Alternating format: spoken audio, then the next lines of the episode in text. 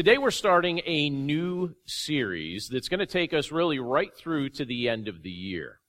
And we're talking about this idea of, well, you can see the title of this here, I am who I am. Now, I don't know if you've had the opportunity to notice, particularly when you're going through the Gospel of John, Jesus makes a variety of I am statements. And they're significant. We'll, we'll talk about the, the significance of those statements in just a few moments. But we're starting this series today, and even though the bulk of our time is going to be spent in the Gospel of John in coming weeks, today we're going to look at something foundational that leads to that. So each week after today, we're going to be in the Gospel of John looking at the I am statements, but we're going to look at the first I am statement that we find in Exodus chapter 3 today. So if you would take your Bibles, open up with me to Exodus chapter 3, starting with verse 13. Exodus chapter 3, starting with verse 13. And I'm going to read from verse 13 down to verse 17 of Exodus 3. This is what it states in that portion of God's Word. Then Moses said to God, If I come to the people of Israel and say to them, The God of your fathers has sent me to you, and they ask me, What is his name? What shall I say to them? God said to Moses, I am who I am. And he said, Say this to the people of Israel I am has sent me to you. God also said to Moses, Say this to the people of Israel The Lord, the God of your fathers, the God of Abraham, the God of Isaac, and the God of Jacob, has sent me to you. This is my name forever, and thus I am to be remembered throughout all generations.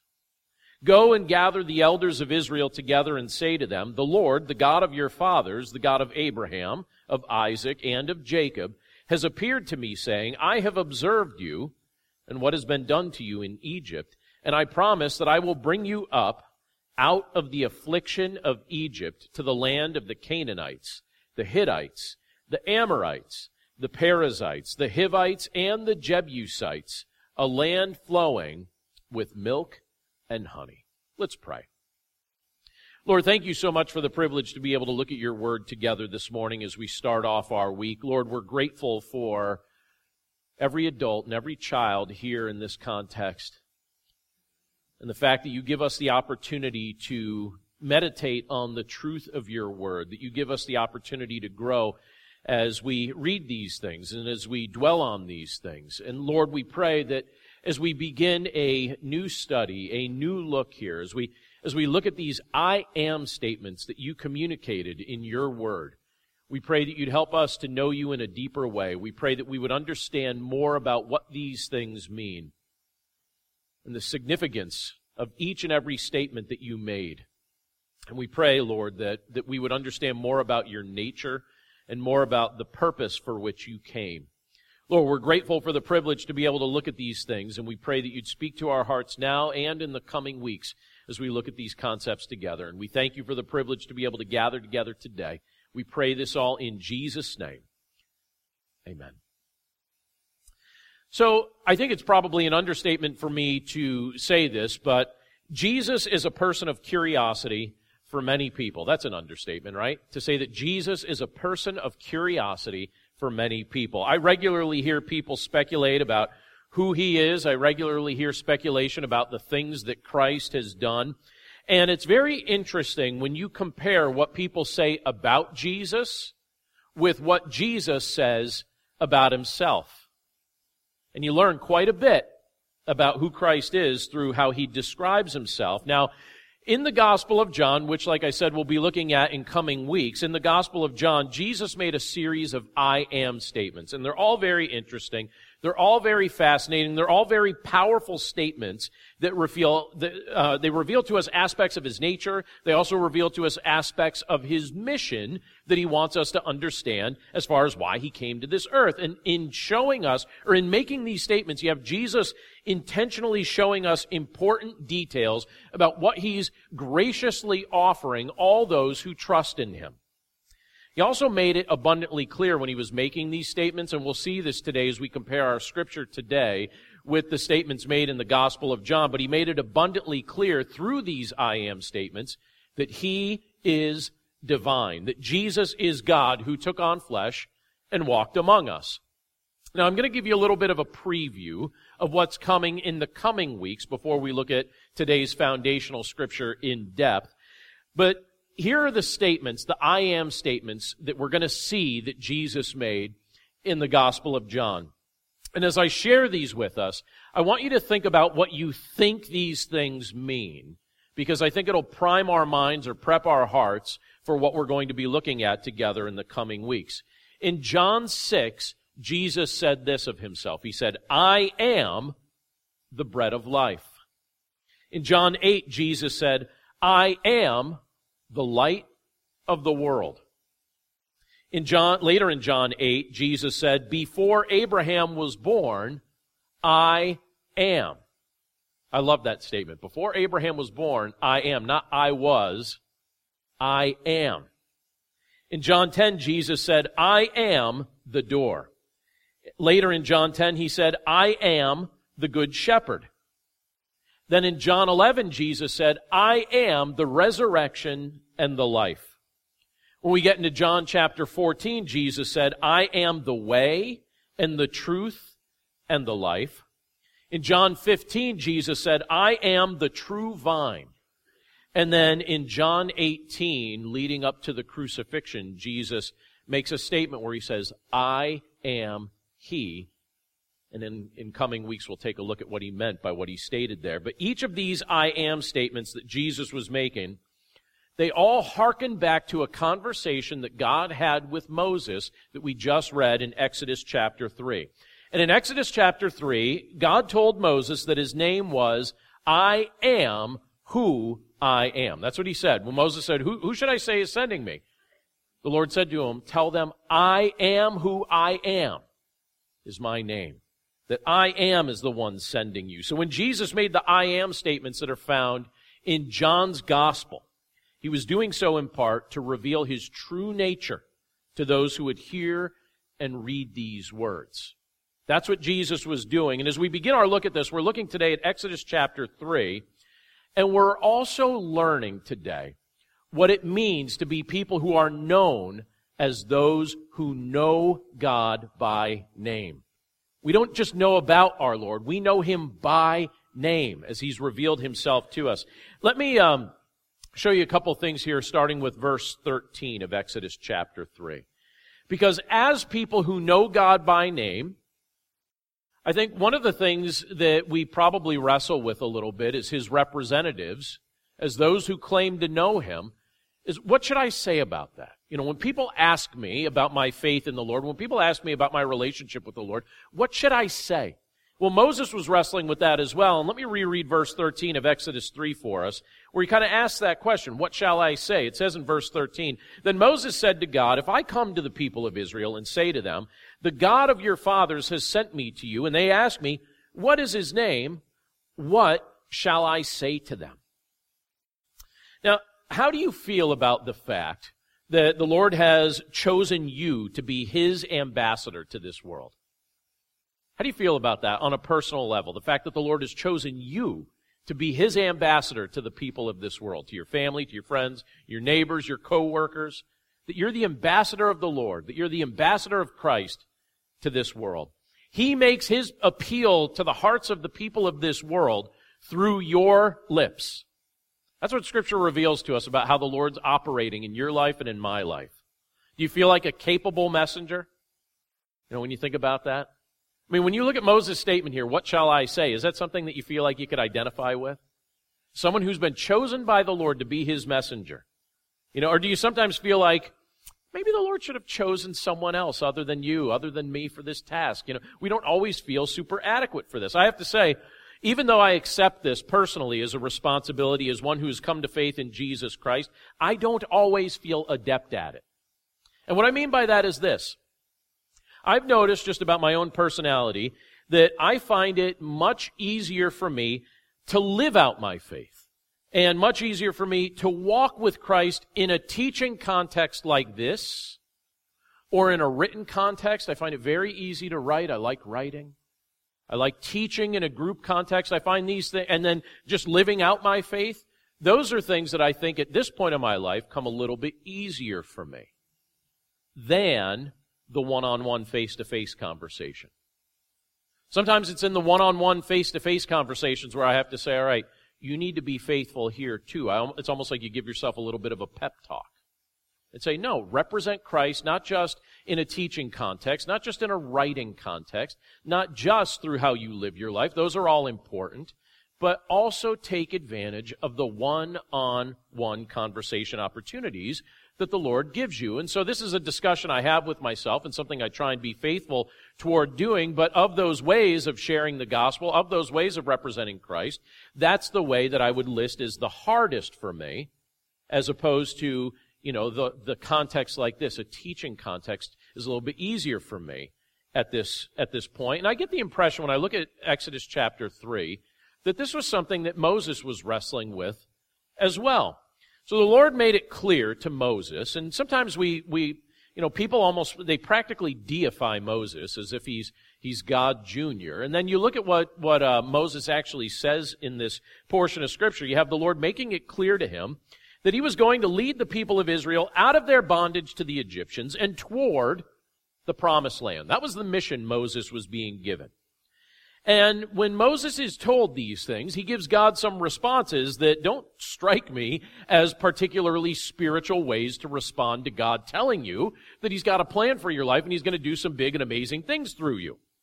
You know, he questioned why God would select him for this task. Now, I think we could probably wrestle with that and identify with that. Could we not? Do you ever ask yourself, Lord, why did you select me to do this? Why me? Why not somebody that's kind of a little bit better at this, at least in natural terms? Why'd you select me? Later on, you have Moses saying that, that basically he was hesitating to, to speak to the people when they were assembled. And you have God making a concession to him and saying, all right, fine. I'll let Aaron speak, but you speak to Aaron and then Aaron will speak on your behalf. You have, in this conversation that's taking place here, you have the Lord appearing to Moses at a place called Horeb, and the scripture tells us that this was in a flame of fire out of the midst of a bush. And you have Moses expressing timidity about the thought of having to speak to the people of Israel. And he asked the Lord, what should I say? What should I say if the people ask me what your name is? What should I say if people ask me this? And so in the subsequent verse, you see the answer that God gave him. But I find this passage very, very relatable. And I suspect that most of us gathered together today uh, find it relatable as well. We want the Lord to tell us what to say when we're speaking about Him to those who may not know Him. We want, so Moses here in this context, he wants, saying, Lord, what do I say? Tell me what I'm supposed to say to them. They ask me follow-up questions. What do I say to them? We want the Lord to tell us what to say. We had an interesting, uh, uh, and, and beautiful, uh, thing happen a little over a year ago, about a year and a half ago um, a woman who uh, was attending the church here with her family. They've since moved out of the area, um, but she she asked me. She said, I, "I I can't shake this burden that I have to share the gospel with my family. My family, as of yet, they do not know the Lord." And I'd like to tell them about Jesus. I'd like to tell them about how they could be forgiven of sin. I'd like to tell them how they could have eternal life. I'd like to tell them how they could have the peace of Christ's presence with them day by day, but I'm not certain how to go about that. I remember the first time we sat down and met, it was actually during kids camp a year and a half ago. Out here on the playground, we sat down on the bench and we kind of walked through what do you say when the Lord gives you an opportunity to share the gospel with someone? What portions of scripture do you look at? What would be a, a, a great conversation starter? Things of that nature. And we talked about that. Then she immediately went from there and visited with her family and she had the opportunity to lead her aunt to faith in Jesus Christ. Then a few months later, she made a visit to her parents, and she had an opportunity to lead her mother to faith in Christ. And since that time, the reason she moved was because she felt compelled to be near to where her family was and others were so that she could serve as Christ's ambassador and just be faithful to proclaim the gospel to those who have needed Christ. And several more of her family members have come to faith in Christ. And it's interesting, and it was encouraging to me as I was observing this taking place, Because I looked at this and I thought, okay, I know that in this context, she would not think that she was God's messenger. She didn't think highly of herself. She didn't think of herself as somebody that had all the words to say. She was asking for some counsel, asking for some advice. What do I look at in the scriptures? What do I speak about? What do I talk about?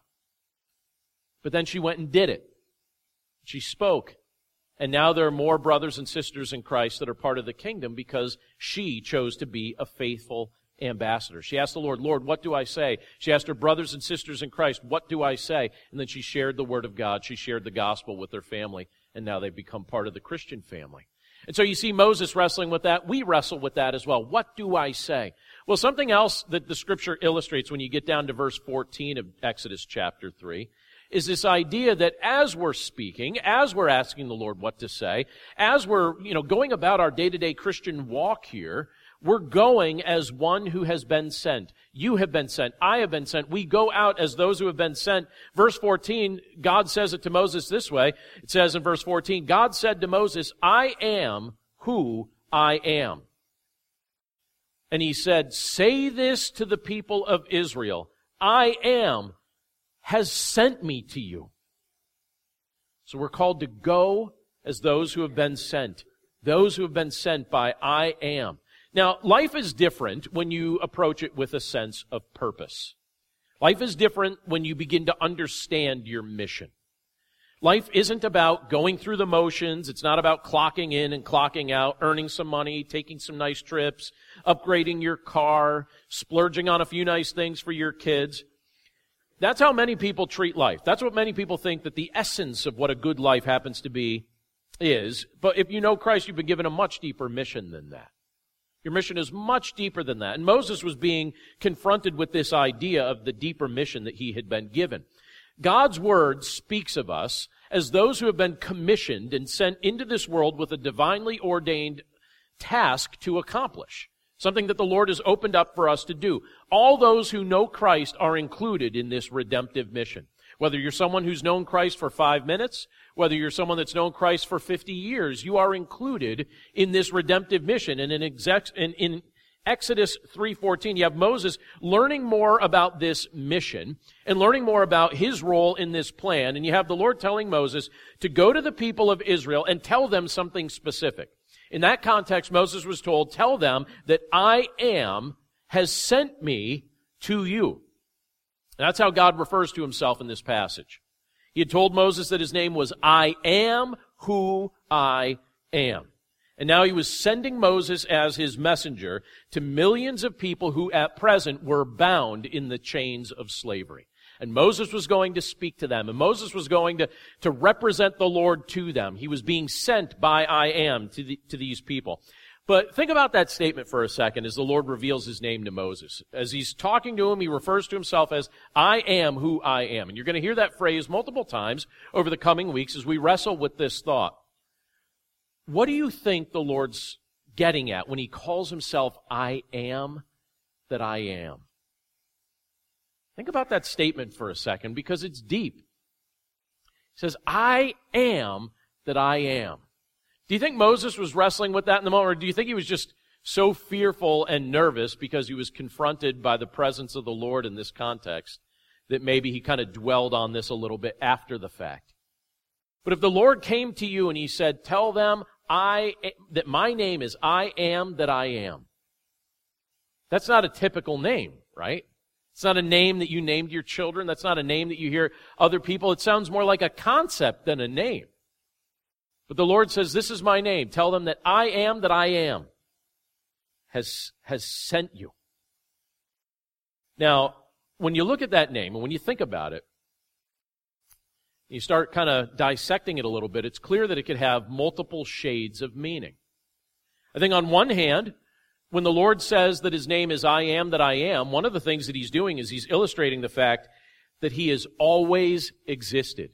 That he didn't come into existence, that he didn't just come into being, that he's always existed. He says, I am that I am. So what's he, what does that mean? Well, it means, first of all, that he's always existed. Always.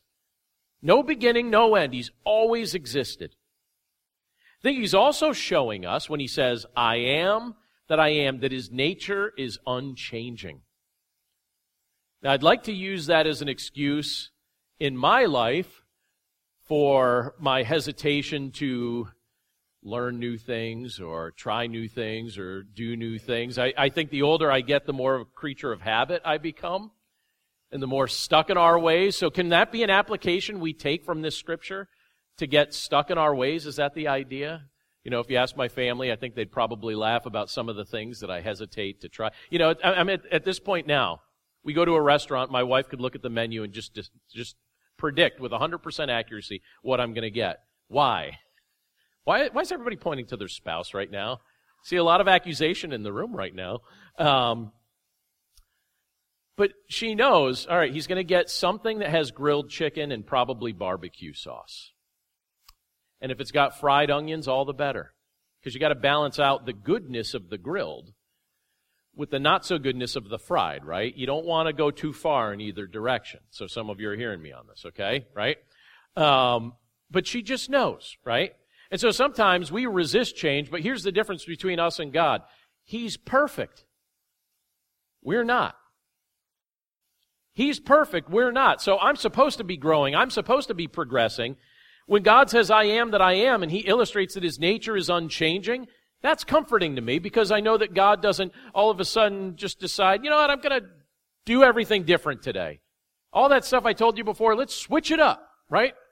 Doesn't work that way. God is the perfection of all His attributes. We are not. So we're in the process of growing in holiness, but God is already perfect holiness. When He says, I am that I am, He's showing us that His nature is unchanging. He is who He is. He's the perfection of love. He's the perfection of justice. He's the perfection of mercy. He's the perfection of grace. He's the perfection of all His attributes, right?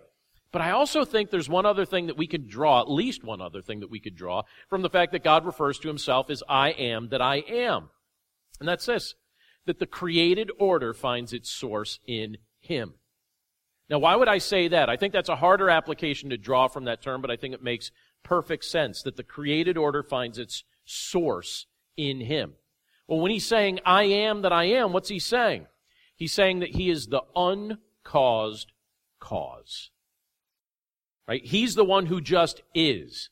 Everything else finds its origin in Him. Everything else you could say, has a created source. But God is the, is the one who is the creator. The created order finds its source in Him. He is the I am. And Moses was being told here to go as one who had been sent by the greatest authority and greatest power in existence. His authority, uh, his ability to speak and lead, it was commissioned by the one who spoke creation into existence. That's what we're being told in this passage. And by the way, Yahweh, the Lord, the I am, is the one who grants you his authority to represent him to this world as well. The same Lord who is calling Moses is the same one who is calling you. This isn't a calling just for Moses that we're supposed to read in the third person and say, yeah, it was an important calling that God gave to Moses. This is a calling that you and I should take direct application to as individuals who are also sent out as his representatives, sent into this world, commissioned with a mission. Until we understand that as our mission, I think we'll probably wander and waste good chunks of our lives trying to figure out why am I here? And then you look at what scripture tells us. We're told that we are ambassadors of Christ to a lost and dying world. And he makes his appeal through your lips and my lips. And this is the purpose that we have been given to glorify him in representing him. Something else that Moses was being shown here that is something he was also supposed to illustrate to the people of Israel that I think we would benefit from focusing on here for just a moment is this. That he was supposed to help the generations that came after him to know the Lord like he did. Look at what it tells us in verse 15. It says, God also said to Moses, Say this to the people of Israel. The Lord, the God of your fathers, the God of Abraham, the God of, ja- God of Isaac, the God of, and the God of Jacob, has sent me to you. This is my name forever. And thus I am to be remembered throughout all generations. I love that line. Again, let me read that again. It says, And thus I am to be remembered throughout all generations. Now, as a dad, I frequently think about the responsibility that that the Lord's given me to lead and to influence my children. I think about that a lot. I think about that daily, and I think about that many times during the course of a day. So, because that's something that the Lord's impressed upon my mind and my heart, I carve out time to spend with them. I try to notice their unique personalities and their preferences, the things that interest them. And I'm always looking for opportunities to teach them more about the Lord, more about His Word, more about what it looks like to live for Christ. I'm always looking for those opportunities. And I bring that up because I believe that that's a desire that the Lord plants in our hearts when we come to know Him. That's a desire that the Lord plants in your heart and my heart when you come to know Him. It's also something that He was making clear to Moses was to be an ongoing priority of those who are under the banner of the Lord's name. Right? The Lord wanted the details of His name and His nature to be shared with each subsequent generation. I would suspect that the majority of you who are believers in Christ first heard the message of the gospel through a member of your family who represented Christ to you, who told you about the Lord, who told you about his name, who told you about his nature. Now, I know that's not everyone's story here, but I bet you two thirds of, of us gathered in, the, in this room can, can tie back our hearing of the gospel to a member of our family who took that commission seriously and said, I am intentionally going to invest in this child. I'm intentionally going to tell this child what it means to know Jesus. I'm intentionally going to model faith in Christ for this child. And then you grew up into an adult who represented Christ and felt a burden to represent Christ to the generations that came after you. And Moses was, being told, listen, this is what you're supposed to do. Right? You're, you're supposed to share about me with each ongoing generation, with each subsequent generation. Let me say this, and I'm just going to throw this out there as useful counsel, and I hope this will benefit somebody.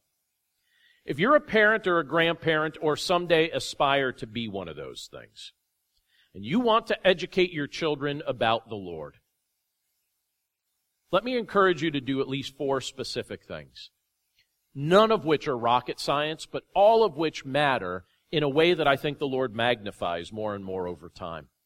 First thing is this block off time to spend with your children and grandchildren. Intentionally block it off. Have a certain, you know, just eh, maybe even have a few things in your schedule that are just untouchable time for those kids.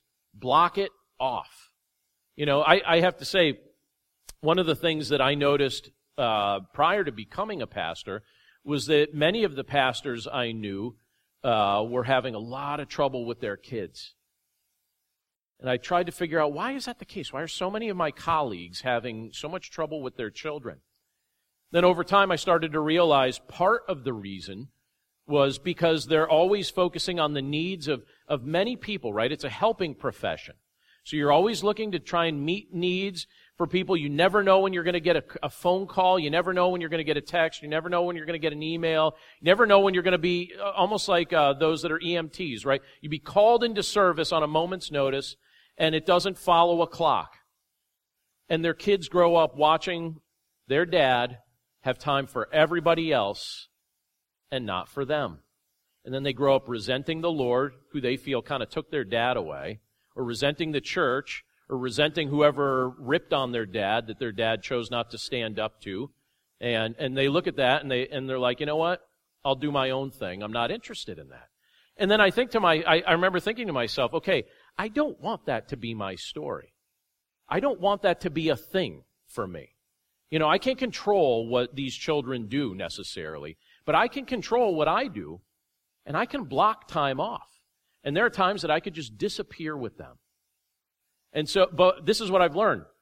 It doesn't happen for me. I didn't really do that super well in, when they were younger because I didn't block it off. I got better, you know, maybe about 10 or 11 years ago. I, I realized if it gets on my calendar, it happens. If it doesn't get on my calendar, it doesn't happen. So now what I've, I've done, we have certain blocks during the week that everyone in the house knows it's sacred. You know, someone can try and get in touch with dad during those times and he won't answer his phone. He won't answer. He'll get back to them later. You know, there, he, we know that every three months we do something, whether it's just like, a, a visit somewhere, or, you know, a couple weeks ago, we, I took the kids to a cottage up in Pine Grove, Pennsylvania. They know that every three months we do something. So guess what we'll do in another three months? Another something.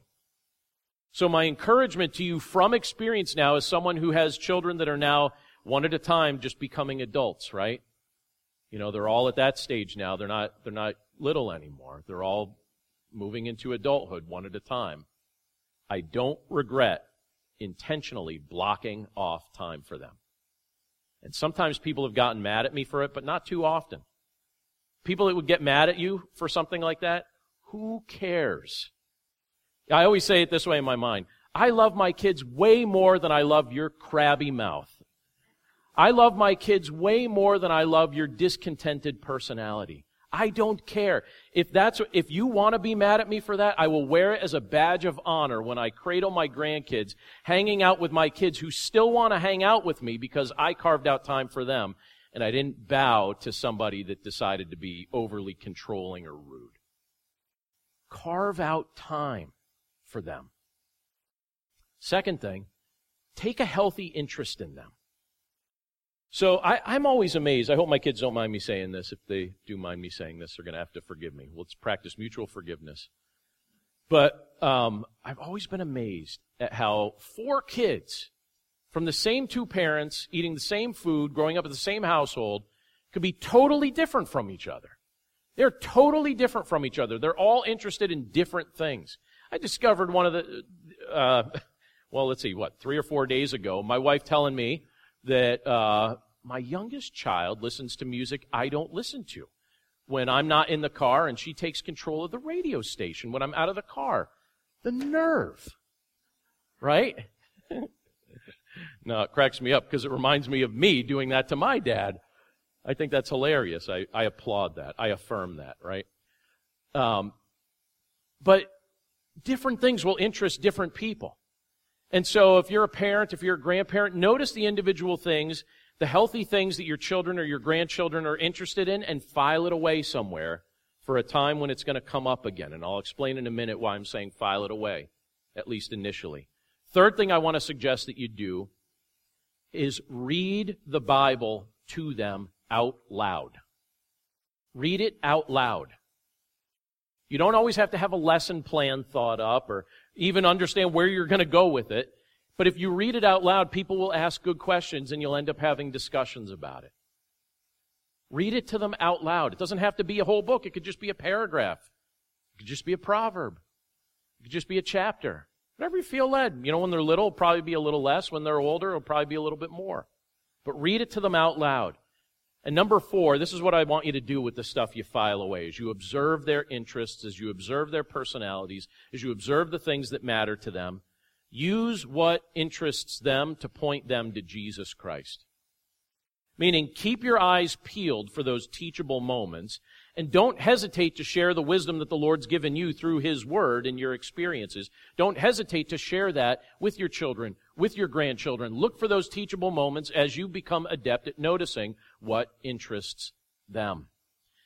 And I bring that up just in kind of a modern context kind of way to say, this is what Moses was being encouraged to do. This is what Moses was trying to uh, model for the people of Israel to do to help the generations to come, that come after us to know the name of God, to help the generations that come after us to know about the nature of God. Again, as the Lord has said in this passage, this is my name forever, and thus I am to be remembered throughout all generations. Well, how would he be remembered throughout all generations? Well, he's remembered throughout all generations because he's, rep- he's chosen you as his ambassador, not just to the world, but also to your family. One other thing that I think this portion of Scripture brings out that I think is extremely useful for us to notice, and that's this. As those who have come to know the Lord by name, we can see beyond our present day affliction. We can see beyond our present day affliction. Look at verses 16 and 17 of Exodus 3. Says, Go and gather the elders of Israel together and say to them, The Lord, the God of your fathers, the God of Abraham, of Isaac, and of Jacob, has appeared to me saying, I have observed you and what has been done to you in Egypt. And I promise that I will bring you up out of the affliction of Egypt to the land of the Canaanites, the Hittites, the Amorites, the Perizzites, the Hivites, and the Jebusites, a land flowing with milk and honey. So as we wind down this morning, I just want you to think about these last statements that we're looking at here in this portion of Scripture. Yeah, during this time, during the days in which Moses was living, and for hundreds of years prior, it wasn't easy to be part of the people of Israel. They were treated harshly by the Egyptians, and in some respects, they were treated like cattle, or they were treated like beasts of burden instead of being respected, instead of being valued as people. And the Lord told Moses that he saw their affliction and that he was going to do something about it. And he promised that he would bring them out of it, that he was going to bless them with a beautiful land in which to live, and that their present affliction would not be their permanent reality. That their present affliction did not need to be their permanent reality. Even before we go any further, isn't this something that we need to hear from time to time? Our present affi- uh, affliction does not need to be our permanent reality. And for those of us who are in Christ, our present affliction will not be our permanent reality. As men and women who know God's name, as men and women who are blessed to have a relationship with the Lord, we can also value the mindset that, that the Lord was clearly here encouraging his people to possess. In this passage, he makes it abundantly clear. He's showing us that when we know him, when we know our Lord, that when, when we know him by name, that we, when we have a relationship with him, that we can see beyond our present affliction. You will deal with affliction this side of heaven. I will deal with affliction this side of heaven. But it never needs to get locked into our minds as if it's a permanent reality. It is a momentary issue, not a permanent reality. So at present, some of you I know super well, and so some of you I know, you know, as I mentioned this year, I know some of the things that you've expressed that you're going through right now. Some of you right now, presently, are experiencing health needs that have you concerned. Right now, presently, not theoretically, it's happening right now. Some of you right now are experiencing emotional needs. You're looking at your life and you're like, all right, emotionally, I feel very weak, or depressed, or discouraged. Some of you right now are experiencing family needs, things that have you deeply troubled or deeply concerned in your family. Some of you right now have expressed that you're dealing with financial needs. I got to tell you, that's something that you know, at certain seasons of my life, I could I can think of times where that kept me up at night, sometimes just because of my own foolishness, but regardless of how I got there, just like, wow, all right, financial needs, health needs, emotional needs, relational needs, family needs. These are not uncommon concerns, right? And at one point or another, have we not experienced essentially all of those things? Right? Every single one of us, every single person that lives on the face of this earth deals with most, if not all, of these things. These are not uncommon concerns. These are the common struggles that we face in the midst of our sojourn on earth. This is what it's like to live here right now. But again, for those of us who know Christ, for those of us who know Him by name, what are these things? They are momentary afflictions. Momentary. They last for a moment. They are not permanent conditions. Just as the people of Israel were emancipated, just as they were set free, so too we have been set free from our slavery to sin through Jesus Christ. We've been assured of our permanent place in the kingdom of God. We've been assured of our own promised land. You know, as the people of Israel, we're looking forward to. Let me say this as we finish up. God knows your name. Because God knows your name, be known as one who knows God's name. And rest in the fact that he who spoke creation into existence also holds your life and your well being in the palm of his hand. Let's pray. Lord, thank you so much for your goodness toward us and your blessings and all the things that we can see that you're up to and, and all the things that we recognize that you've already done. Lord, we're grateful that you have chosen to reveal yourself to us. you've chosen to make yourself known to us, that you've told us your name, and in doing so, you've told us more about your nature and your mission. So, Lord, we pray that today, as we reflect on the fact that you have told us that your name is I am that I am, and as we look at what your Son Jesus Christ said in his I am statements, showing that he is one with you, that we would understand these things in a deeper way, that we would grow in our walk with you, that we would have a confidence in you that isn't easily shaken or easily disturbed, but that whatever we're going through, that we would recognize that you are unchanging, that you are self existent, that all creation came into being through you and that if you can create and sustain this world by your word, that you can sustain our lives as well. So, Lord, we pray that that would be confidence that we have in you today. We pray that that would be something that would be something that would just mark our lives as a character trait of those that know you.